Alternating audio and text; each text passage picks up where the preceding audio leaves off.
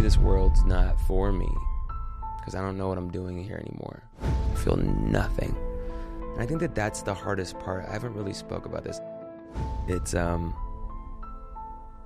yeah, I'll just say it. I mean, The man behind our favorite hits, music superstar. Grammy Award winner. we're just getting started. You have no idea. Where does the desire to be on stage come from? Michael Jackson. I wanted to make music, art with melody. It was where I felt an escape from my head. 14 year old taking 12 shots of vodka, you know, on a school night by myself, running from the police and doing drugs that never stopped. I've read um, your wife had taken a pregnancy test. Yeah, we were in our home and I'm there, I'm high, her period was late, went got her the pregnancy test, and I'm just like praying, let this be a negative pregnancy test. I'm not ready to give up the drugs. And then I heard the tears. And I remember walking outside and I just started bawling because I couldn't feel any sort of happiness. And I knew what that meant. If you were to go back and be able to have a conversation now with young Ben at 14 years old before that first drink, what would you say? It's a great question. It's going to cause way more pain than good, but at the same time,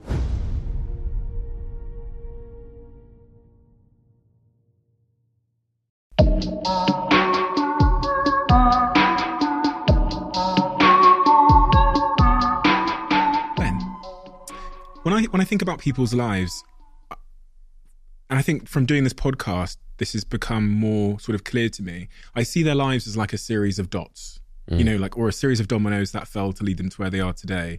And if you go back to the very start of that that series of dots to understand the most influential moments or things that um, inspired you to become the person you are today in every sense of the word. What are those first dots, those first experiences that I need to know in order to understand you? My first dots, my first dots, I think, would be listening to the radio outside, summertime, next door neighbor's yard, and being introduced to music and loving music, falling in love that summer. I believe I was six years old. And, you know, I had an older neighbor who was maybe four or five years older than me, and he had a bunch of, um, you know, my best friend was next door. He was five years older than us. It was like a collection of of kids in the neighborhood. And I remember that summer being this magical introduction to art, to music, to listening to the radio, and falling in love with with melody, with sound. That was my first that was my first dot. And then my next dot shortly after that was falling in love with hip hop music at the age of 7. And those were the first two dots that really set me on a path, a trajectory, and this desire to be on a stage. People can listen to music, have that summertime experience. They can listen to rap music, but not have the desire to be on stage. hmm Where does the desire to be on stage come from? Michael Jackson. I think it was I think it was MJ. I think that you know, like everyone else that that grew up in the in the 80s, there was something about watching Michael Jackson command the stage and what he did with his body, what he did with his feet, the moonwalk obviously, but everything about it, the perfection, the timing, the the nuanced moves that he had, the way that he commanded the crowd. There was a curiosity around what is that? I'm not sure, but I want to try. And an inner performer was born in my household at the age of seven. And uh, everyone that came into my house was subjected to whatever show I was putting on that day. And I just wanted to, you know, get on the kitchen counter and show people that, like, you know, I have a show for you guys. Come watch. Parents, home life. Parents, um, yeah, they were they were super encouraging. You know, my mom was my biggest cheerleader, my biggest advocate, someone that was always in my corner that was like, you can do it. You got this. And I just believed her, even when I shouldn't have. And um, those years were very, were very crucial in my development of gaining confidence in in who I was as a person and as an artist. School. You you got kicked out of school, dropped out of school around 14, 15, is that right? Yeah, no, I didn't get kicked out. I, I was close to getting kicked out. Um, probably should have got kicked out. I wasn't going to school much, but I went to a small school and up until uh, high school. And it was very communal. Um, you know, parents volunteered. It was this alternative creative school. And then ninth grade hit. And that is when drugs and alcohol hit as well. And I had freedom. It was like, you know, the school was like 1,600 kids or 2,000 kids or something. And for the first time, I wasn't being watched. I could skip class. Um, the teachers didn't notice if I was there or not, or they didn't call my parents. And um, there was this level of freedom. So there was that period of, of a year, year and a half where um, I went from kind of a, a B student to uh, damn near getting kicked out for for failing. So didn't last long. I got back on track and um, you know completed high school with I think I closed out with a 3.8 or a 4.0 my last year of high school. Um, and what did you want to do when you were an adult? Like if I'd asked 14, 15 year old you, you know, what are you going to be when you grow up? What would you have told me? I wanted to rap. That you you you believe that you could get there. You know, I didn't know if I could or not, but it wasn't at 14 or 15. I don't think I would have necessarily had the confidence like this is going to be the path. But by the time that I hit around 20 years old, it was like this is this is possible. 22 it was like this is even more possible. 23, but the problem was that I kept having um you know, it was just, it was always like I could make this a reality if I can just get sober. And I couldn't get sober. So it was this like, I need to get sober. I need to get clean so I can make music that's meaningful, that's impactful. Because once I got high, it was like the veil was over my eyes. I had no connection anymore to the music. And um, it was kind of always that balance. But I felt in my heart if I can get clean, I can make enough music that will resonate with people that might be able to pay some of these bills. When people think about, I built a, a business with my business partner for many, many years. And throughout that process, he was, and he's been on the show before, he, he was addicted to alcohol. Mm-hmm. And I didn't know what it was. So we were living in the same house together. I'd go downstairs at 3, 3 a.m. in the morning and I'd find him in the laundry room drinking from a bottle. Yeah. And I'd put him back in bed. And then, you know, 5 a.m., I hear a sound. He's managed to get a, another bottle of alcohol and his bed sheets are covered in this red wine. And I just thought, you know, in my naivety, this is someone that just likes alcohol, right? And no one had taught me this concept of addiction, the disease of addiction. I had no idea what it was. So it wasn't until things escalated even further that there was almost an intervention moment where mm-hmm. we literally met one one evening because there'd, there'd been an incident, caused a lot of damage and it was basically like an ultimatum moment. Yeah. Then I went on the journey of understanding what addiction was and the disease of addiction as you describe it. When Jay spoke to you on Jay's podcast, I could see he was doing a similar thing to what I was doing when I was re- researching your story, which was like trying to understand the cause of it. And I'm not even sure if that's the right question. Do you know what I mean? Like yeah. we're all searching for a cause. Yeah. And and so I wanted to ask the question to you, like, what is in your view, how did that relationship with drugs and alcohol come to be? You know, I think that for me, it was the first time in my life where I felt an escape from my head. What it was, was like what was going on in your head? I don't even know, but I just felt a reprieve. I felt this like this elation, this moment of like all of these thoughts in my head are gone.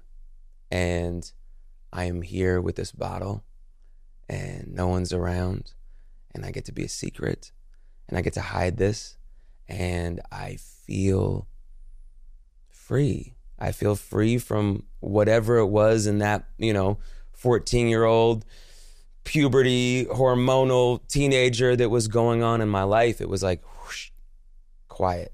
And um, I had the allergy from the very beginning. It was, you know, one shot, two shot. What does four feel like? What does eight feel like? And all of a sudden, I'm taking 12 shots of vodka, um, you know, on a school night by myself, hopping on the bus and, you know, running from the police. And it was a crazy first time drinking alcohol that never stopped for me. Every time, pretty much, that I drank turned into a crazy event like that. Um, but I don't know. I don't know exactly at the time what I was, what I wanted to escape from. I think that there was just that changing reality. There was that.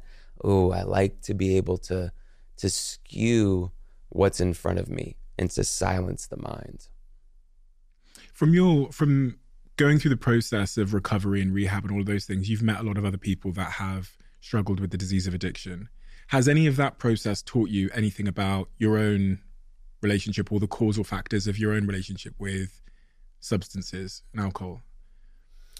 You know, I think that there's through lines, absolutely. And I think that for a a lot of us that have the disease of addiction, there's trauma there's childhood trauma. There's, you know, if, if the disease kicks in later in life, maybe that trauma came into play later. But I think that there is a through line in what I have seen in others. Um, and that's, you know, some sort of thing that we're we're holding on to or a secret or, you know, something that happened to us in life that um, drugs and alcohol kind of numbs and takes away. It quells that that inner guilt, that inner shame, whatever it might be. I think that there's a through line between us addicts and, in our past. And then I think also there's people that just had the allergy and yeah. maybe it's maybe it's not related to trauma at all. Maybe we're not predisposed or maybe we are predisposed. It's a combination. I don't know, but I do see that um, a lot of people are trying to escape it's a difficult thing, especially for the um, the people around that individual. Like, to, because you know, going back to my own example with my best friend and business partner, I didn't have the tools mm. to know how to be there. Right. You know, and I also didn't have the information to understand what I was dealing with. Like, if you'd asked me when I was 25, like what was going on with my friend, I just loves to get drunk. Right. It's part you of the culture. Yeah. And then when he this made what we do as 25 year olds. Yeah. Um, if if you were to give advice on like how those around the individual who is struggling with the disease of addiction can be there or what their role is supposed to be or what would you what would you say? What advice would you have given me at 25 years old? You know i think that there's there's resources that we have. There's al-anon where if you have someone that it's a 12 step program for people that have loved ones or friends or whatever that are going through the disease of addiction and how to show up. And you literally, they're in the basements of churches all over the world or, you know, community centers or wherever. They're free. And there's people that are going through the same common struggle of how do we show up in an authentic way and help save this person's life that we love. Because um, we don't have the information you know, for so many of us, I think that there's this notion of just stop. Why don't they just stop?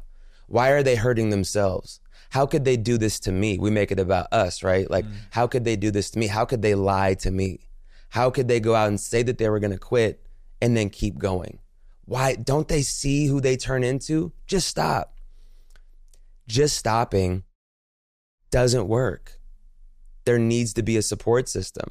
There needs for, for the addict, we need 12 step meetings. We need therapy. We need, you know, to evaluate our mental health. We need to work the steps. We need a sponsor. We need a community of people that share our very same struggle so we can see ourselves and experience the therapeutic value of one addict helping another. That is our piece. But until we get there, just stopping is almost impossible. And sometimes it takes, you know, hitting those really low points of of getting arrested or getting court mandated to go to you know 12 step meetings but on the others the other side of it here you are with your friend and you have no idea how to show up authentically in that moment and actually really come from a place of love. I was and, so angry. And you're so angry, right? Yeah. You're pissed. You don't know how to deal with that emotion. And you realize that once you go to this meeting, these meetings, that just like the addict, we're powerless over drugs and alcohol, you're powerless over your friend. And there are things that you can do to help. There's probably things that you can do to maybe hurt. But overall, they have to be in enough pain that they want to change.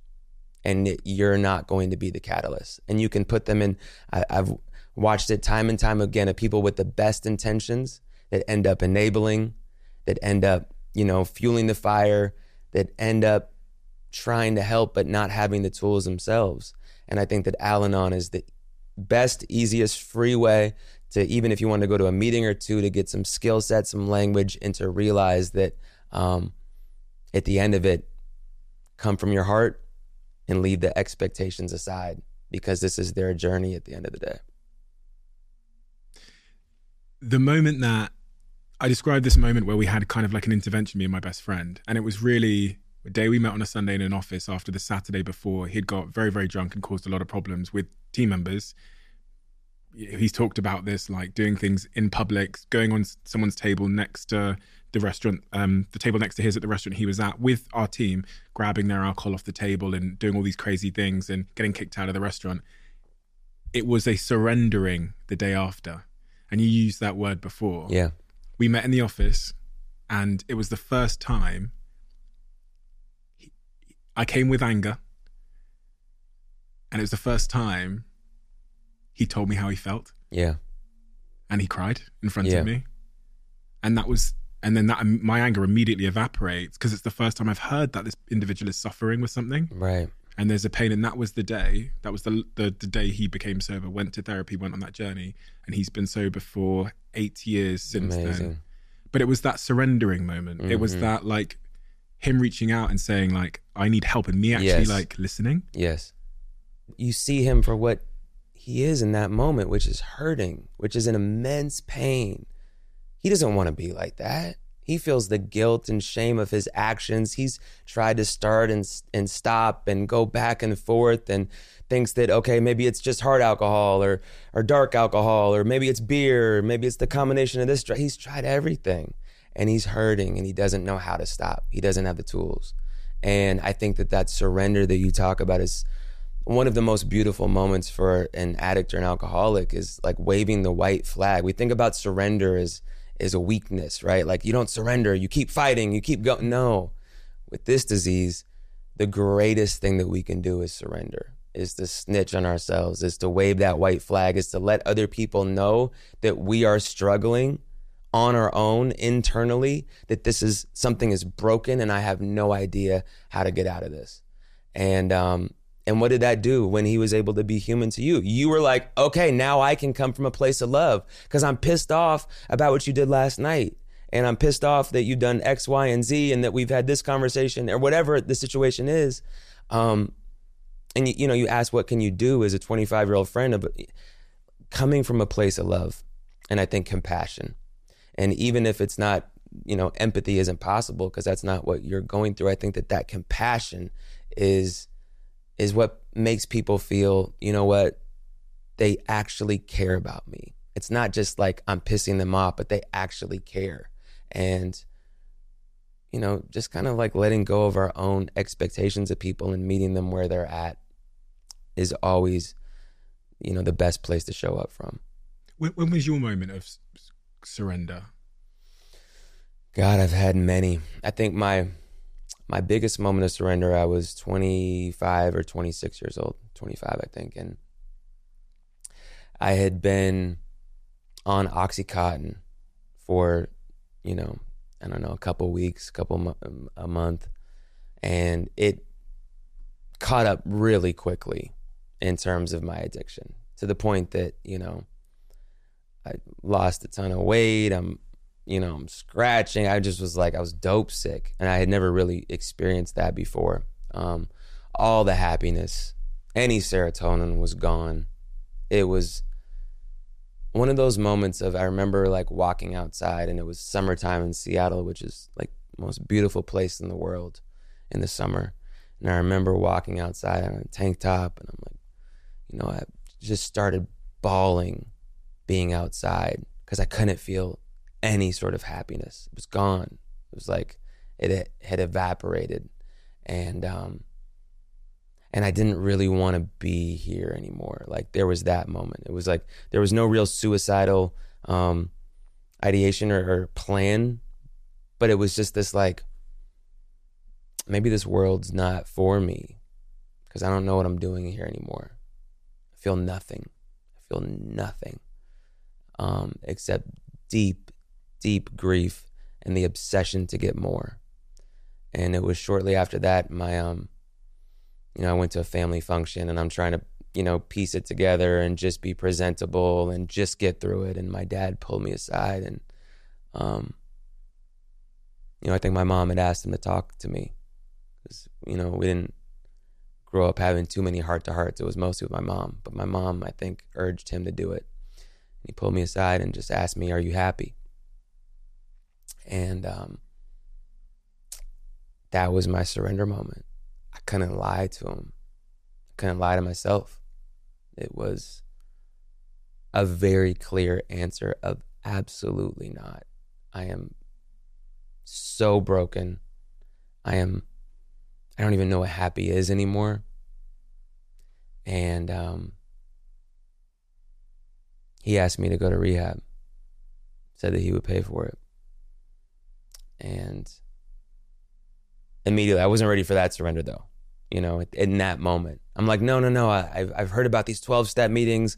I'll go to those. I know someone that goes.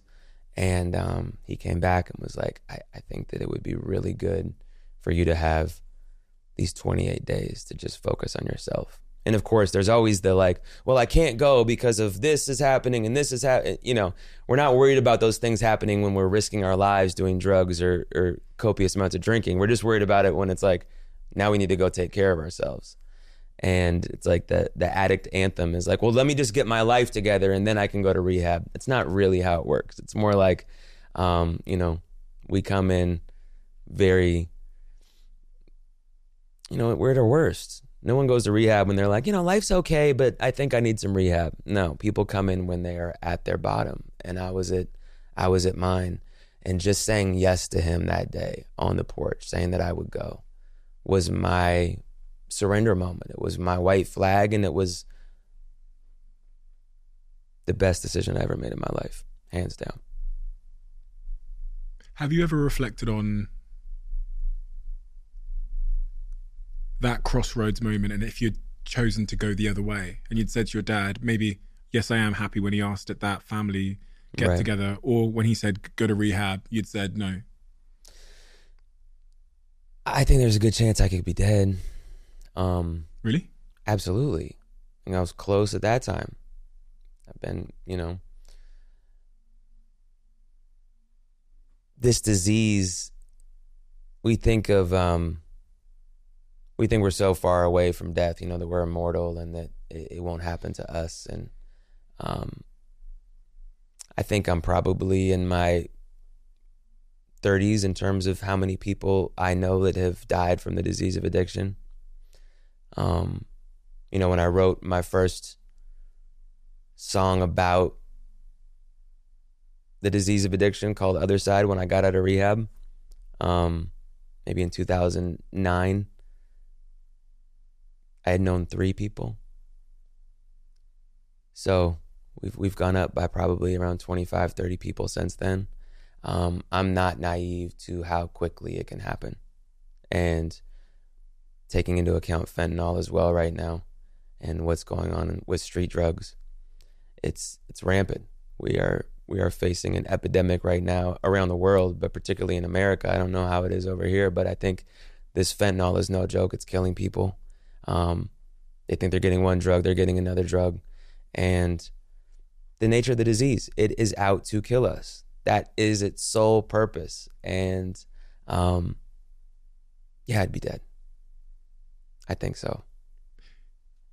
You've been so successful throughout your career with your music, and it's it's it's an interesting hearing those stories of the struggle and the, the ups and the downs and the battle with that, and then looking at your your catalog in terms of music, and I was it was crazy. I was going through I was going through all your songs, going back through the through the years, and I'm looking at the numbers on these fucking records, and I'm thinking fucking 1.4 billion views, 500 million views, 500, 200 million views, and huge, huge numbers. The records are, they feel timeless when I listen to them. Um, there's a real, ta- real, real talent there, which you know, when I think about the struggle you've been through, then I look at the back catalogue of the work you've produced from an artistic standpoint. I'm asking myself, what's the relationship here? Mm-hmm. Like, has has that has your struggles played into the music, or has your struggles sort of taken away from the music and your potential? Like, what is the relationship, and what has what has music been throughout that struggle to you? It's a great question, and it's honestly a question that I think about too. Like, I've I've kind of asked myself that same question in the last 48 hours. I don't know if I have an answer. I believe that it's all panned out the way that it's supposed to be. Has drugs and alcohol affected m- me being prolific? Absolutely. It's taken away work ethic in moments. It's taken away um, seasons, years of of time where I could have been focused, where I could have been building momentum, but instead I chose the path of um, instant gratification. And we were talking about this last night. There's one of um, my mentors and OGs in my 12 step program, or one of them. Um, you know, her name was Rita. And she had this business card that she used to give out to people. And it said that her greatest regret in life is trading in what she wanted in the bigger picture for what she wanted in that moment. And I always think about my life in that way of is this what I want for the greater good for my story to be or am I acting at a place of desire? Am I acting at a place of wanting to change the way that I feel right now knowing that that will hinder me? That's not really what I want. What place am I coming from? And weighing those. And I think for a lot of my life, it was, no, I want this right now. And that oftentimes is a destructive pattern, whether it was sex or with drugs or, you know, whatever, um, of trading in what I truly wanted, what I truly believed to be the truth. Because my truth is that I am the best version of myself when I am clear, when I am silent enough to be able to be a conduit to something that is outside of my understanding. I couldn't even put it into words. It's that magic that happens in the studio where all of a sudden you're almost removed from the pen that's writing the song. And, um, you know, I choose to call it God, but that God presence, that being is, is absolutely moving through, through me. I've never been able to feel that, um, without a spiritual practice. Music has always been a spiritual practice for me. But I think that it's made me who I am. I've made tons of mistakes. And since I've been famous, I made tons of mistakes that were that were, you know, influenced by the drugs that I was doing or, you know, the the positions that I got myself in. But those also turned into learning moments that turned into maybe a song or maybe a conversation or maybe the thing that I needed to share about in a 12 step meeting that saved someone's life. I don't know. I don't know. But I know that um, I'm here. I know that I'm here for a reason. I know that my catalog um, is something that I'm super proud of. And, you know, beyond the numbers, it's like last night driving from Birmingham into London I listened to Ben, my new album.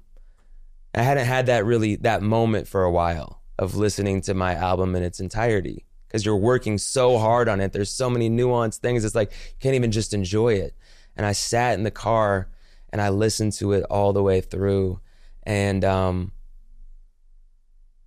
it's the best feeling to be like, you know what, I, I worked really hard on something, and um, and all of these little moments, all of these mistakes, all of this pain eventually finds its way into purpose.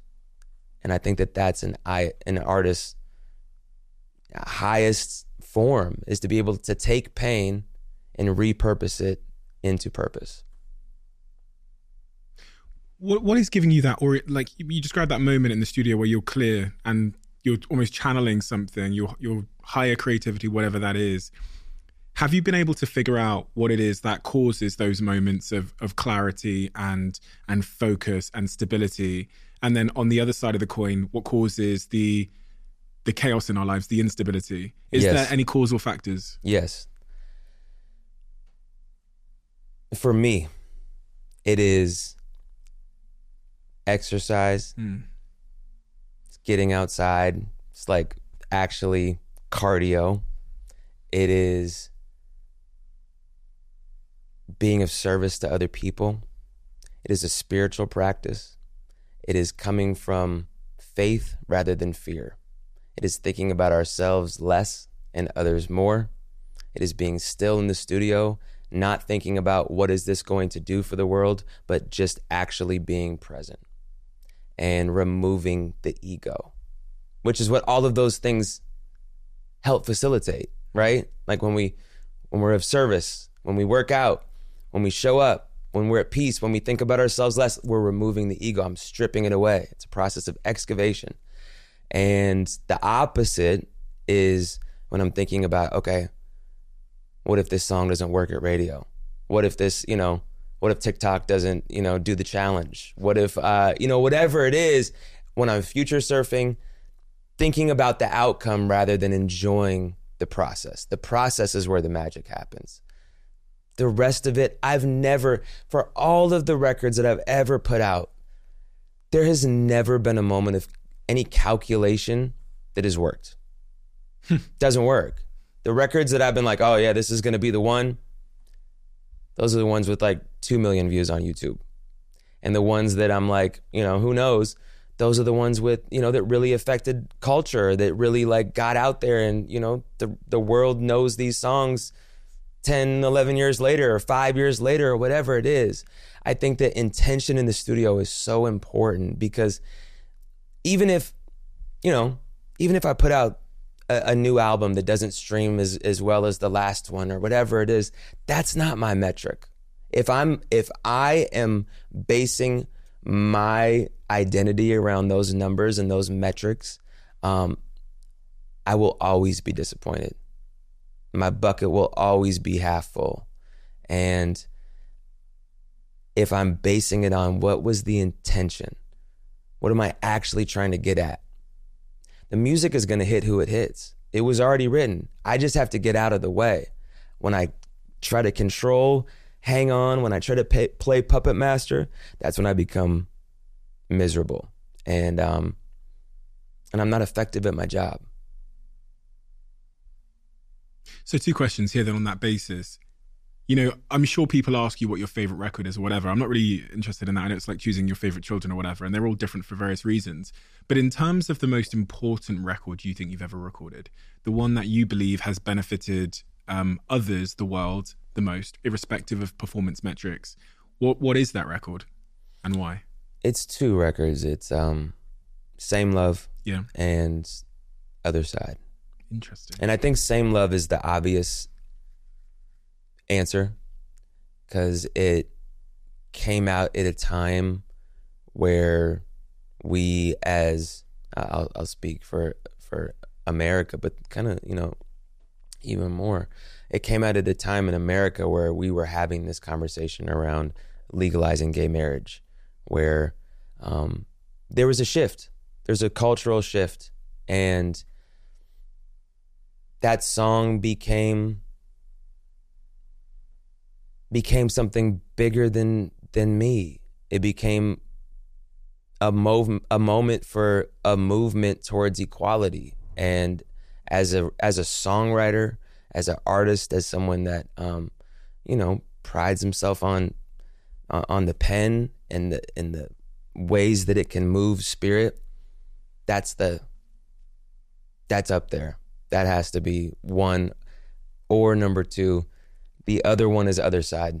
And Other Side is a record that not as many people know, but it is one that it was kind of the first, you know, it was the first record I wrote when I got out of treatment. And it was that I I am literally not even here right now. I'm just trying to be silent enough in my own head to just let this magic happen. But it talked about the disease of addiction for the first time. And I kind of was like, ah, I just need to get this out. I don't know. I, I am an addict and I don't want to like hide this shit.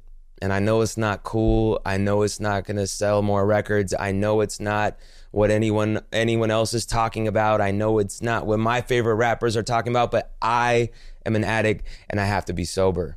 Um, and I need to let whoever was listening to me at the time, the 2,000 fans that I had, I needed to let them know that this is who I was.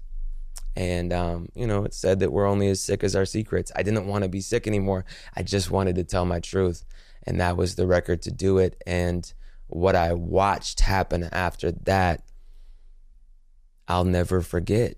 People coming to the shows, you know, six people, 12 people, 14 people in recovery coming because they heard other side and it changed their life. And I know what that feels like as someone on the other end of it whose life was changed so many times by the music that I was listening to. And yeah, it's those two. Those are the ones. I listened to Drug Dealer earlier, and um, I listened to it, but then I looked at the comment section, mm. and it is like it's profound. It's profound that the second comment on that video is from a recovering heroin addict who's crying while they're watching that video because it's making them feel heard, seen, and understood um, in a really profound way. And every every comment was like that. Every comment was um, speaking to like the liberating and therapeutic impact that song was having on you know thousands and thousands of people. It's a really profound thing. It, uh, it's almost you know it's a lot, isn't it? In terms of you know you talked about those people coming to your show, the seven, the ten, the twelve. Has that ever felt like? And this is a strange word to use, but does it? Has that ever felt like an emotional weight at all? Because you're hearing these stories. I sat with Jordan Peterson, in fact, and he talked about how people coming up to him and telling them about their own journeys and their own emotional path to recovery or healing can sometimes feel like a like a, an emotional weight. It's a lot to carry. I feel the opposite. Really, I feel I feel connection. It connects me to the art because I'm not in the same place that I was in 2009 when I wrote that song. Mm-hmm. My life looks very different. I think when I hear people say that they were moved or, or, they were transformed or that they felt some inspiration or you know whatever it is um, for one it's an it's an opportunity and i think that maybe this is where jordan and i differ is that um, i'm an addict this person coming up to me is an addict and there's an immediate connection there that i can't describe i don't know what it is but it's just like oh you got the same oh my god we had the same thing. How are you doing with with your journey? How are you doing with yours? Um, mm. and it's not a weight. It's more like oh thank you for you know the the meet and greet of thank you so much appreciate it thank you so much. Like that's a weight. That's just going through the motions. Mm. the actual moments of people telling me those things when i'm like okay let's pause. Like we don't need to get through the line so fast. Let's you know we'll get to the hotel when we get to the hotel let me be present with this person because this conversation is changing my life. I'm reminded why I wrote that record in the first place. Mm. I'm reminded of the beauty that happens when we share honestly. Like those are those moments where I'm like, thank you. That's where I feel like I am the recipient of the recipient of a gift um, that's coming full circle because they're reminding me um, of how important it is to to share honestly, regardless of how it looks, regardless of, how it's perceived. And I think that so much of the time there's this, you know, well, if I, if I tell my truth, will I be an outcast? Will I be accepted? Will I be kicked out of the tribe? Will I um, still be a part of? We want to be a part of. And there's this thing that happens, like what happened with your friend when you saw him finally when you saw him not as the alcoholic that was fucking shit up in the house or messing up your life or like why doesn't he just stop it? You saw him in his raw state. That's his that's raw humanity right there. And when we demonstrate that when we can show others that we can be raw it just it inspires. Because other people are like oh i can tell my truth too and i'm not to get kicked out? Wow let me show up as my authentic self. Social media, you don't you don't really do social media, do you? You don't really in terms of like engaging. I heard that you're not the biggest fan of social media. well, that hurts my feelings because I try pretty hard. Well, I, I heard, no, I'm just kidding. Yeah, I was gonna say. Um, like no, I do. You're not, but you're not out there making. You're not out there every day talking about your life and showing behind the scenes. Yeah, and, social media for me is part of my job. Sometimes I'm great at it. Sometimes, I mean, I'm just this guy. I'm like, okay, what are we doing on, you know, social media now? And then it's like, zoop. But outside of work? Outside of work, no. I mean, I want to be present. I, I want to be like, you know, it's like my kids show up today and, you know, my videographer is like, yo, if you can get a little bit of iPhone footage with the kids like walking around, like that'd be awesome. And I'm like, you know, asking my wife five minutes into our walk, like, hey, do you mind getting some footage of us walking? Like, and I'm just like, never mind, never mind, never mind. It doesn't matter. Like, it doesn't matter. What matters is that I'm with my kids and that I'm being present and that I'm happy. Um, and I'm and I'm off my phone because I've experienced both ways, and it's a balance, right? Like there are times where I need to be on my phone and I need to be on social media and I need to be handling whatever needs to get handled, but um, I think it's it's about the relationship that an individual has with social media. And again, it comes back to intention. Is the intention for the most likes, for the most engagement, for the most follow like if that's what it is, then there's always going to be a void there that's looking to be filled.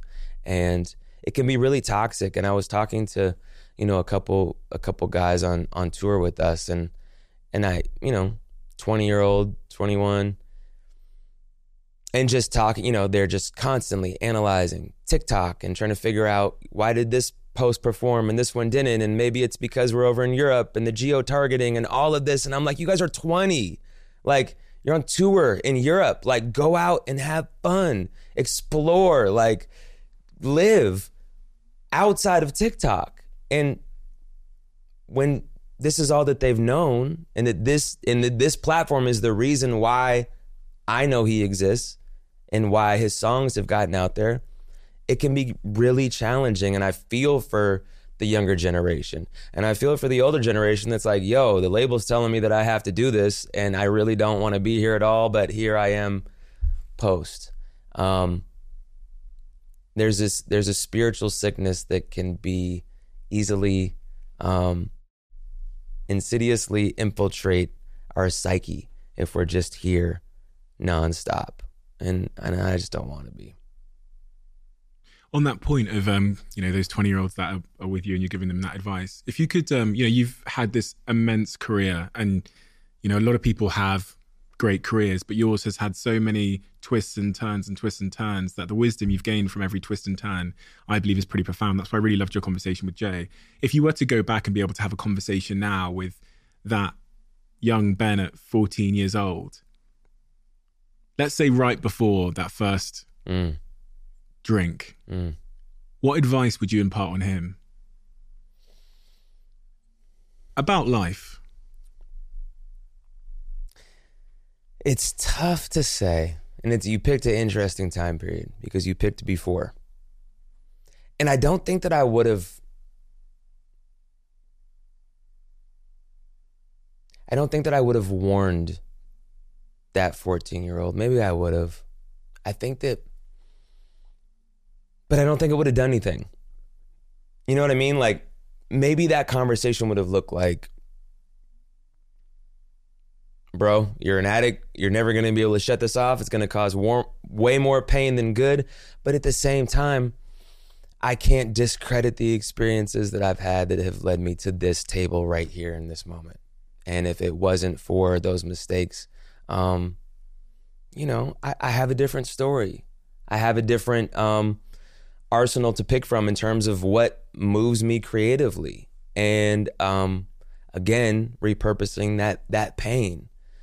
But a lot of that pain has hurt others, has hurt close family members or or my wife or best friends. And um, those moments are hard to deal with. I think if I could tell my 14 year old self anything, it'd be like, bro, you're going to do what you're going to do.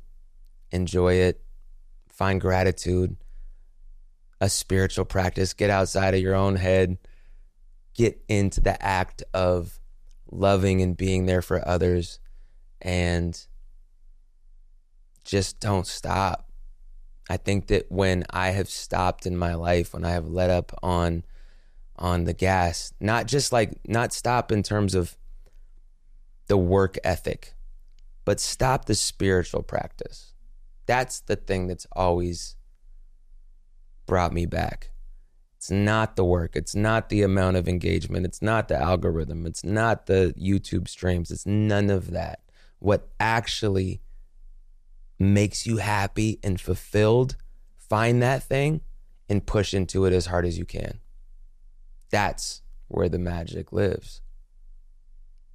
Use the term spiritual practice to describe what that is. What, in in detail, what, what what do you mean by spiritual practice for you? Well, it's looked like many different things throughout my my time here. You know, in moments it's been a meditation practice.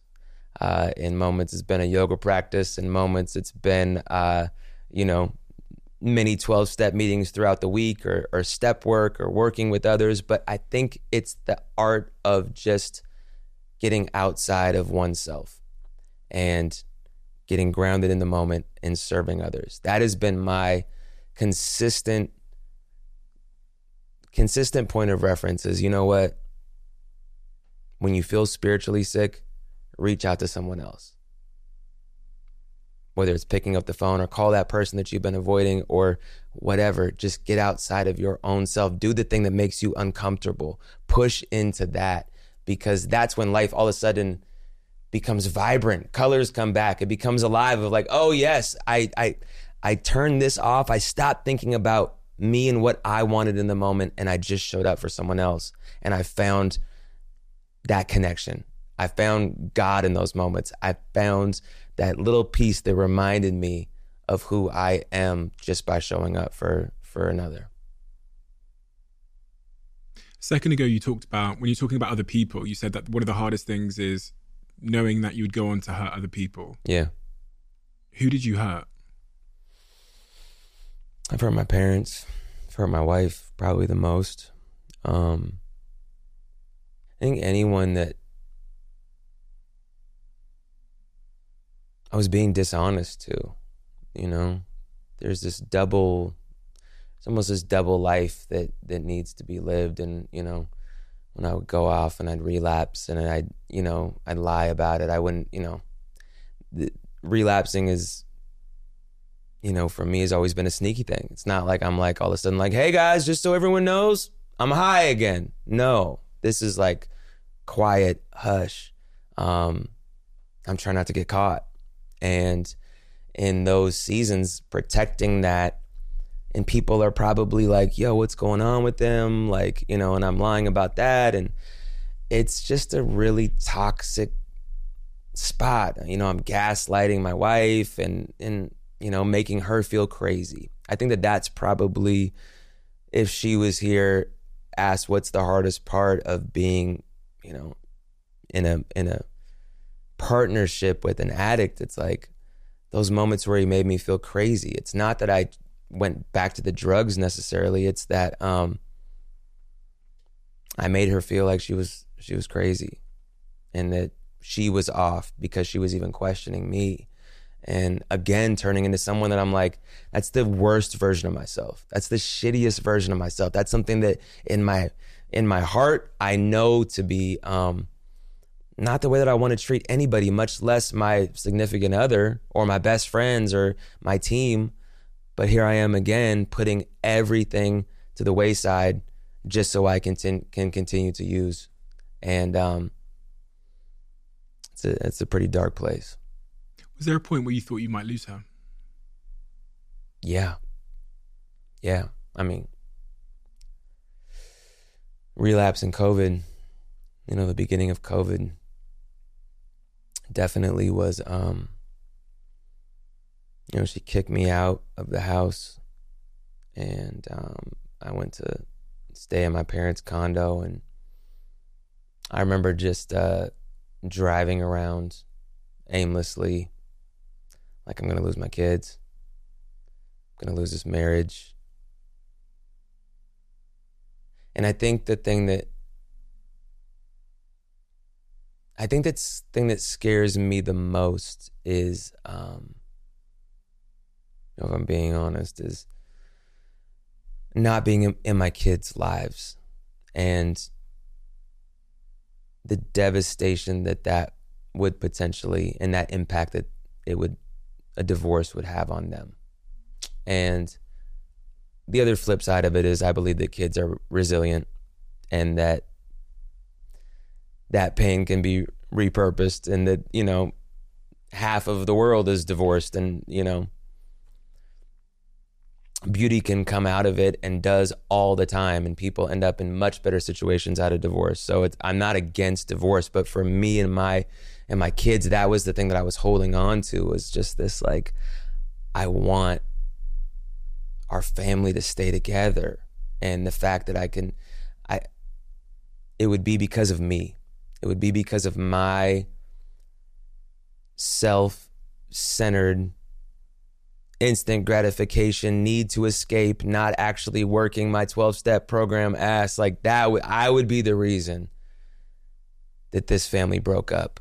And I would have to, to hold that and that weight, the idea of that weight still seems too much to, to live with.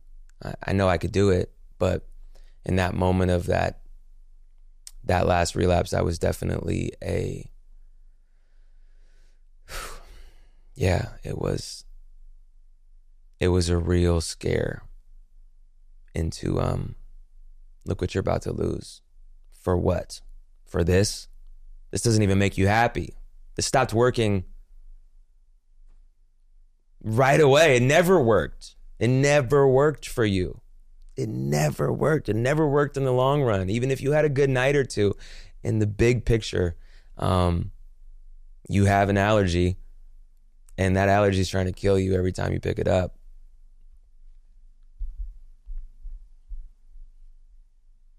I've read um, about a story when you were in a, I think you were in a hotel room or something, and your wife had taken a pregnancy test, and you had you had just relapsed, and she was in the toilet, and you heard her crying through the door. Yeah, and you knew that you knew that those weren't happy tears. Yeah, because she was pregnant. Yeah. Can you take me back to that moment and just tell me exactly what happened? You'd you were in it was at a hotel. I was at our house. You were at a house, okay. Yeah, yeah we were in our home, and um,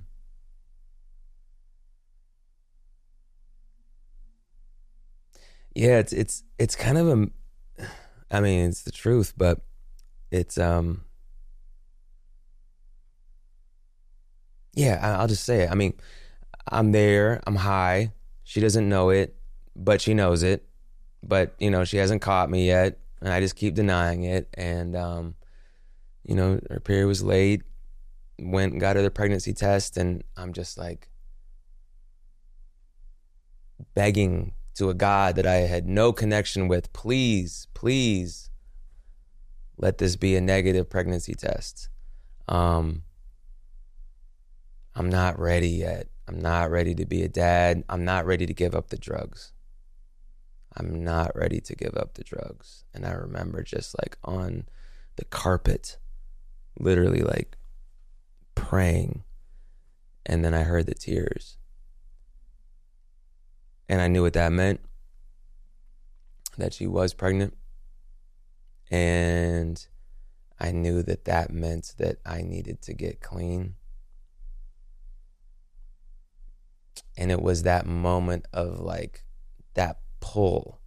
And I think that that's the hardest part. I haven't really spoke about this. I think that's the hardest part about the disease of addiction is this pull, is the compulsion and the obsession for more, yet knowing that more is the thing that is leading to depression, the rock bottom, the not wanting to be here anymore. But it's this just that at odds. And I I felt that inner turmoil of just I'm not ready to be a dad because I still want to get high. And I know I need to stop, but I am just not ready yet. And um sure enough, she was pregnant. And I got clean. And she was pregnant with our first daughter, Sloan. So, you know, I think my my reservation is just like Sloan watching this someday and being like, "Oh, it's tight." So, Dad was super high um, mm. on the carpet and didn't really want me. That's not true at all either. I mean, I was high, and I at the time I didn't want her, but when I got clean, it was like, okay, let's have this baby. like I want to be a dad. I want to be a dad who um, my kids never see loaded, that they don't even know that part of me, that they don't have to be like, oh, dad's dad's high again or dad's hiding or mom kicked dad out of the house, that they don't even know that part of my my story. Um, that's what I wanted. What have you come to learn about the journey of life and and as it relates to like and I said a second ago that the ups and the downs and the ups and the downs, but you, you persevere. And that's really all the choice we have is to persevere and to find something meaningful to aim at today. And then we'll get another chance again tomorrow. And we kind of like write off yesterday and the day before because that's out of our control now. And it's about what, what can I aim at today?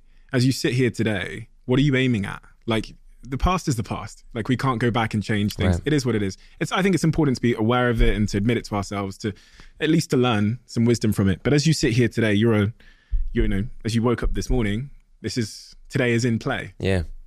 What are you aiming at today? And as we look off into the next sort of two decades of your life, what? I maybe to a fault don't think about the future. What I'm thinking about is here. And then I'm like, okay, well, let's zoom out from here. I have a show tonight. Mm. I want to put on a great show. We're in London. Mm. It's like 6,000 people sold out. Like, I want to put on a great show. What is it going to take for me to put on a great show tonight? Um, my family's in town in London. Like, I, I just don't think like that. Yeah, yeah. And I, and I watch my wife who does, and other people who do. And it's like I have an inability to think big picture. I have an exceptional ability at focusing on the thing that is in front of me and I believe that it probably has to do with ADD and the way hmm. that my brain works and the chemistry. But it's what it has created a um, a work ethic and a focus that you know I can just be in the studio for 14 hours, or I can be doing a music video and, and editing it and just keep going. And that's how I got good at my craft was putting in those long, long hours where other people be like, "All right, let's go outside," and I'm like, "No, it's not done yet. Let's keep working." Um, but in terms of the next 20 years, I don't know. I don't know. I I'm excited to to pivot. You know, I I don't think that, you know, in a decade I'm going to be like, you know, I can't wait to play this show tonight. I don't know. You know, we'll see what happens, but what I have realized and and, and part of this comes from um, you know, working on my golf clothing company, Bogey Boys which has been so fun, such a labor of of love and to be able to design clothes and watch people wear them and you know the the creative process that that has been particularly in covid. That's not going to be my only pivot. It's just not. It doesn't fulfill me in the same way. What does fulfill me with actual meaning is is our youth program called the residency in Seattle and thinking about actually you know getting a permanent spot year long with staffing where we have a home for the residency. That actually is inspiring to me. That has meaning. That has lasting potential. That's deeper than like what color polo is this going to be? Hmm. and I think that they can coexist because I do enjoy this as well. I love bogey boys. I love golf. But for the bigger picture, what do you want your legacy to be? And not for the, the purpose of ego, but like, how do you want to leave the greatest impact, to make the greatest impact with our precious time on this earth? We don't have much, we don't know how much we le- have left. It's finite. It could be, you know, gone tomorrow. What can you hang your hat on and be like, you know what? I took a risk. I got uncomfortable. I sacrificed. I showed up. I worked really hard. I celebrated the wins. I took the losses on the chin and I kept going. That's the kind of life I want. And it's the kind of life I wanted today. And it's the same life I want in 20 years, regardless of where that leads me. All those years ago, your dad asked you a question at that family get together. He said, Are you happy? All these years later, you're sat in this table in London. Are you happy? Think happiness is fleeting. I think happiness comes and goes. I think that what is sustainable is meaning, is purpose.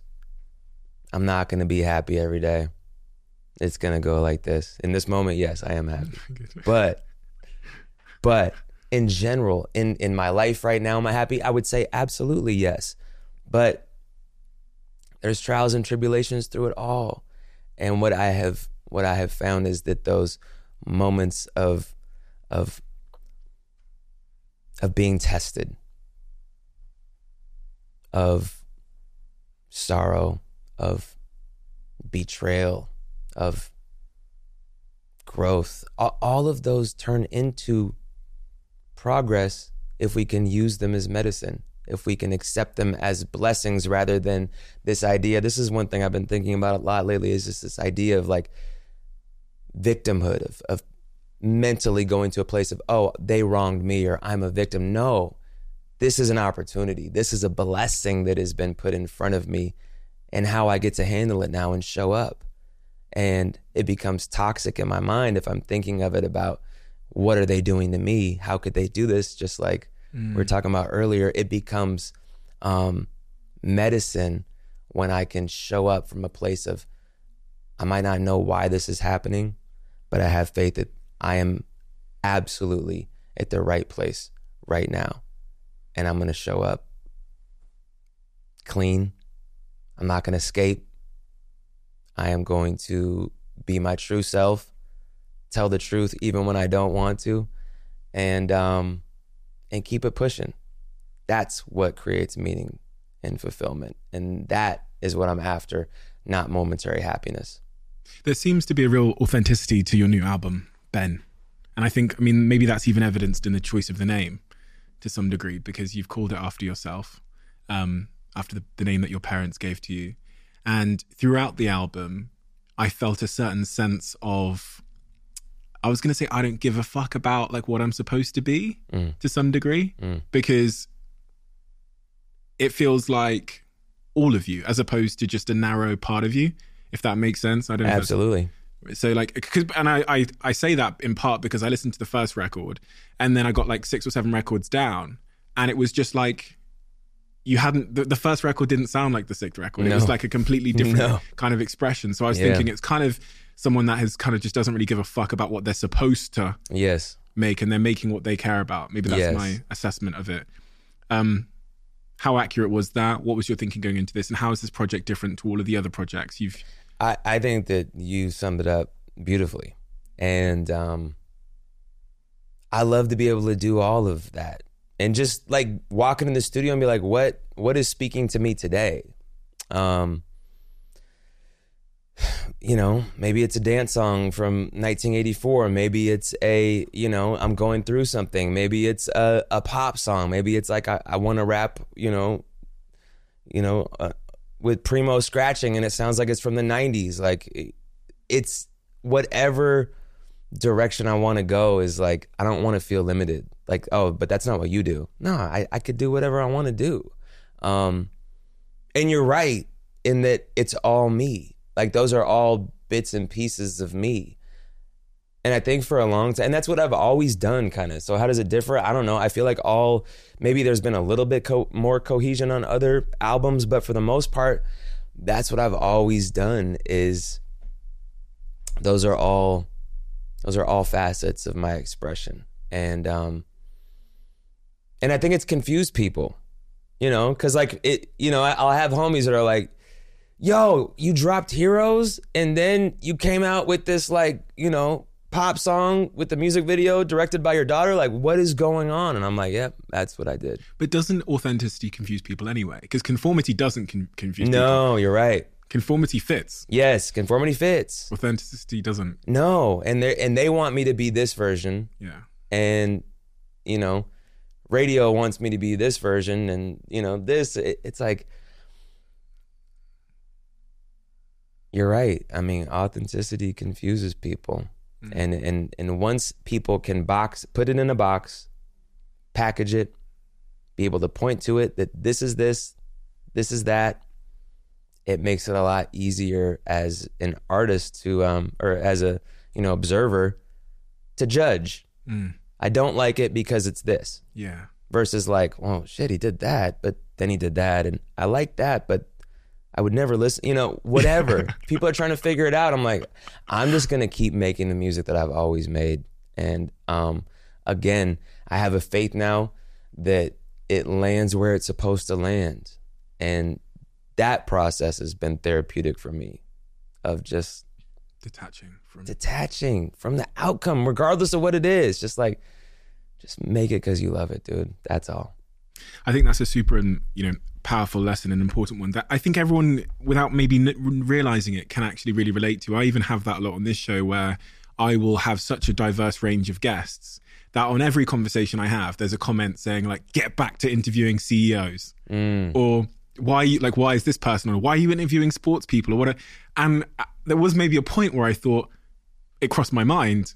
Maybe they're right. Maybe I should just like stay in my lane. Yeah. But the authentic me goes, I care about so many fucking things. Right. I love sports. I love businesses. I love music. I love psychology. So can I just run the experiment of being myself? Yeah. And I refer to it as an experiment because there's a perceived cost to running that experiment. You don't mm. know the outcome. Are people just going to stop listening? Running that experiment has been, most importantly, okay, it's worked, but it's been great for me Right. As in like I can show up every day and like my life, regardless of whether people want to listen. I can really enjoy this, and that's how I can run this as a marathon opposed to as a, as a sprint, right? Right. Like when we conform, it's like I've never seen it be sustainable for my guests when they're like wearing a mask for too long. I could do this for the rest of my life because I'm being myself. Do you see what I mean? Absolutely. Um, we have a closing tradition on this podcast where the last guest asks a question for the next guest, not knowing who they're leaving it for. And the question that's been left for you by our previous guest is Is there someone from your past that you should have a conversation with that you haven't had? If so, why haven't you had it? And what is that conversation?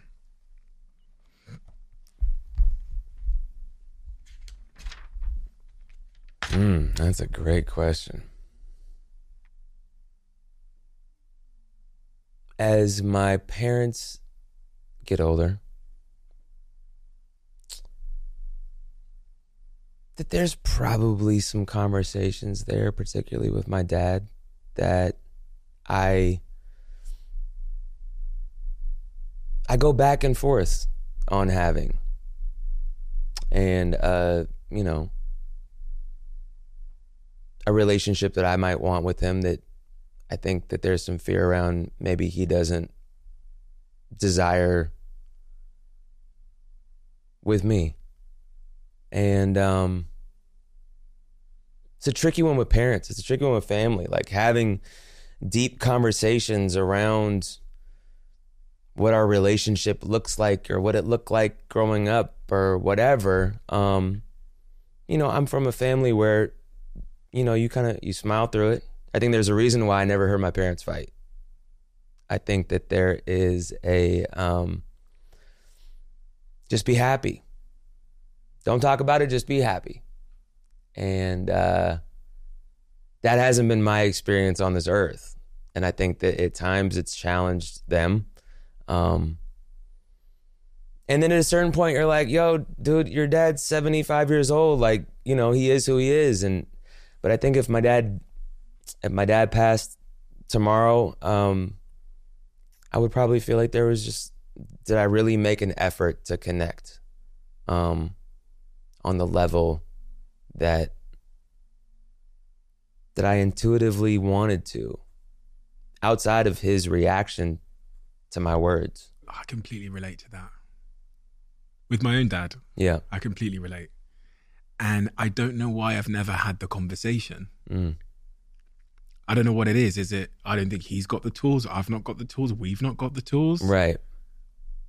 Fear- All three. Yeah, oh yeah. Mhm. All three. Um But you probably do have the tools.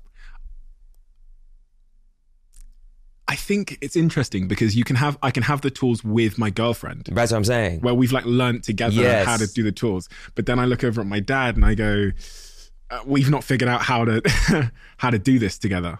because there's like there you know we go through different there's like a changing of the guard almost it's like our parents you know m- my parents were byproducts of of their parents and these are very different times in civilization and where we have gotten to in terms of talking about our emotions and, and mental health and being able to process masculinity or ego or these things, you know, mm. going to therapy or going to a 12 step meeting or, you know, really working on ourselves. Like, my dad's never done any of that internal work because that's not what men did in his generation. And, you know, sure, there's exceptions, but as a whole, um, my dad's generation was different.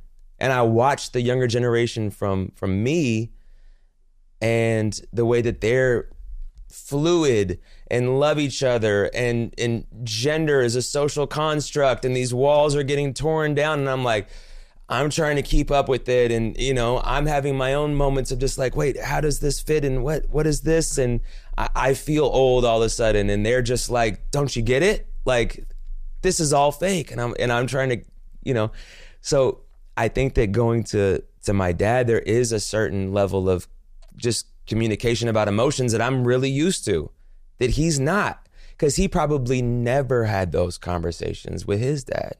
His dad was like in the war and had five kids and like just getting a meal on you know a meal to each one of those five boys in the house was a struggle alone much less trying to talk about how you felt that wasn't part of the day But if he wasn't going to respond then, and you had a chance to say those last words, what would those words be? Irrespective of response or impact or feedback. You know what I've come to the conclusion of is that we're all doing the best that we can do. My dad's doing the best that he could do. And instead of me, because I have a lot of friends that didn't have a dad at all, their dad pieced out, you know, and I think it's easy to, particularly when you have kids, you have this idea of what your parents are going to be like as grandparents. And my grandparents, or my parents are great grandparents. I want them around more. Not even for the childcare, just because I think that family is so important. I think that nuclear family is so important. I think that we have, um, you know, we we come from like communities where we helped raise children together and you know this porch looked out over to this porch and we had actual tangible um, human connection and i i think that i've desired something in my um in having kids and in reflecting on my own childhood and what that was like with my parents now that I'm a dad. And I'm like, oh, I didn't do any of this with my dad. I didn't do, damn, what was my life like? Oh, he, you know, but instead of looking at it like in any way I am a victim because my dad worked so much or, you know, whatever mm-hmm. it was, it's like my dad was amazing. He worked so much and he provided and he sent my eyes to rehab and he sent me to college and he showed up with love and instead of like the opposite of all of that like he's not doing this this this this this i want him to be this this this it's like my dad is who he is and um, it's made me who I am. And sure, I desire a closeness that I don't know if we'll ever get to, you know, or an, an open level of just hanging out being okay with that, um, telling him how I really feel. I don't know if that's important. Um, but what's preventing me from having that conversation is that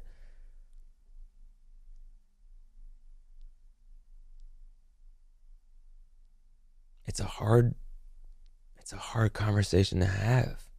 Family is so layered. We're not talking about like a friend I met 6 years ago. We're talking about this person that brought me into this world. Our DNA, the very fabric, the our identity, this a lot there. It's a lot there. And um I think sometimes I question if how much do you push other people to get outside of their comfort zone? I know it's not comfortable. It's not comfortable for me. It definitely wouldn't be comfortable for him. How much do you? I mean, what's preventing you from talking with your dad at whatever level it is? I think it's probably just, uh, as, to be honest, I think it's like well, I'm going to say things, but I've just not tried in the way that I should have. It's just feeling like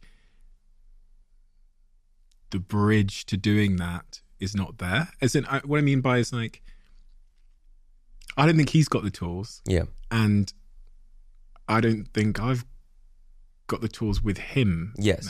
I would say I would say exactly the same thing. It's that's what I mean, you know, because with my girl, it's, it's funny in generations we all seem to be able to do that sideways and down, as you said. So like we could, you could probably have those conversations with your kids Absolutely. and with your peers. We do all the time. Yeah, but as you said, when we look up at our, our parents, the generation they came from, they didn't do podcasts like this where they talked No. about their feelings and emotions and stuff and mental health, and so they didn't learn the tools. And it's like, can you teach an old dog new tools? but it's probably an excuse on my part because that's why I asked you the question about, regardless of how they respond. Yes. If it if because they my both of our dads aren't going to live forever, and what's going to live on after they've gone is the regret, right. and I don't want the regret. I don't want the regret either. So I just want to. I I'm. I need to write a letter or something Yeah. and just send the fucking letter. Yeah. You know what I mean? Um, I guess this is a conversation for another time because Yeah. You got a show tonight at Wembley. So um, I'm going to let you go. But um, thank you so much for so many things. Thank you first and foremost for creating great music that's brought joy to our lives. But I think even more important than that, music that has helped people in such a profound way. Not everybody does that. Beyond the views, like I think you've, you've clearly come to learn that views are one thing and then impact is a, a completely different thing. And the impact that I just saw in that one video, Drug Dealer, is would be profound enough life work for any one individual. Just in the comment section from what I saw. Beyond that, you've repeated that over and over again. And even on your new album, Ben, within the first paragraph of the first song, you're taking me back to your own struggles, which I think is, as we've described, that vulnerability you demonstrate in these conversations, in your interviews, and your music, is the doorway to connection. And I don't think you'll ever even see the, the the extent to which you've allowed people to feel that connection through your music, through your art, and through these conversations. So that's what I want to thank you for, and it's an honor to meet you and to get to do this because I'm a fan of your work, I'm a fan of the man, and I'm a fan of of everything you've touched. So thank you so much. God, thank you so much. You're amazing. This is incredible. And I really appreciate you having me. You just you have a light to you that uh it's very impressive. And I get it.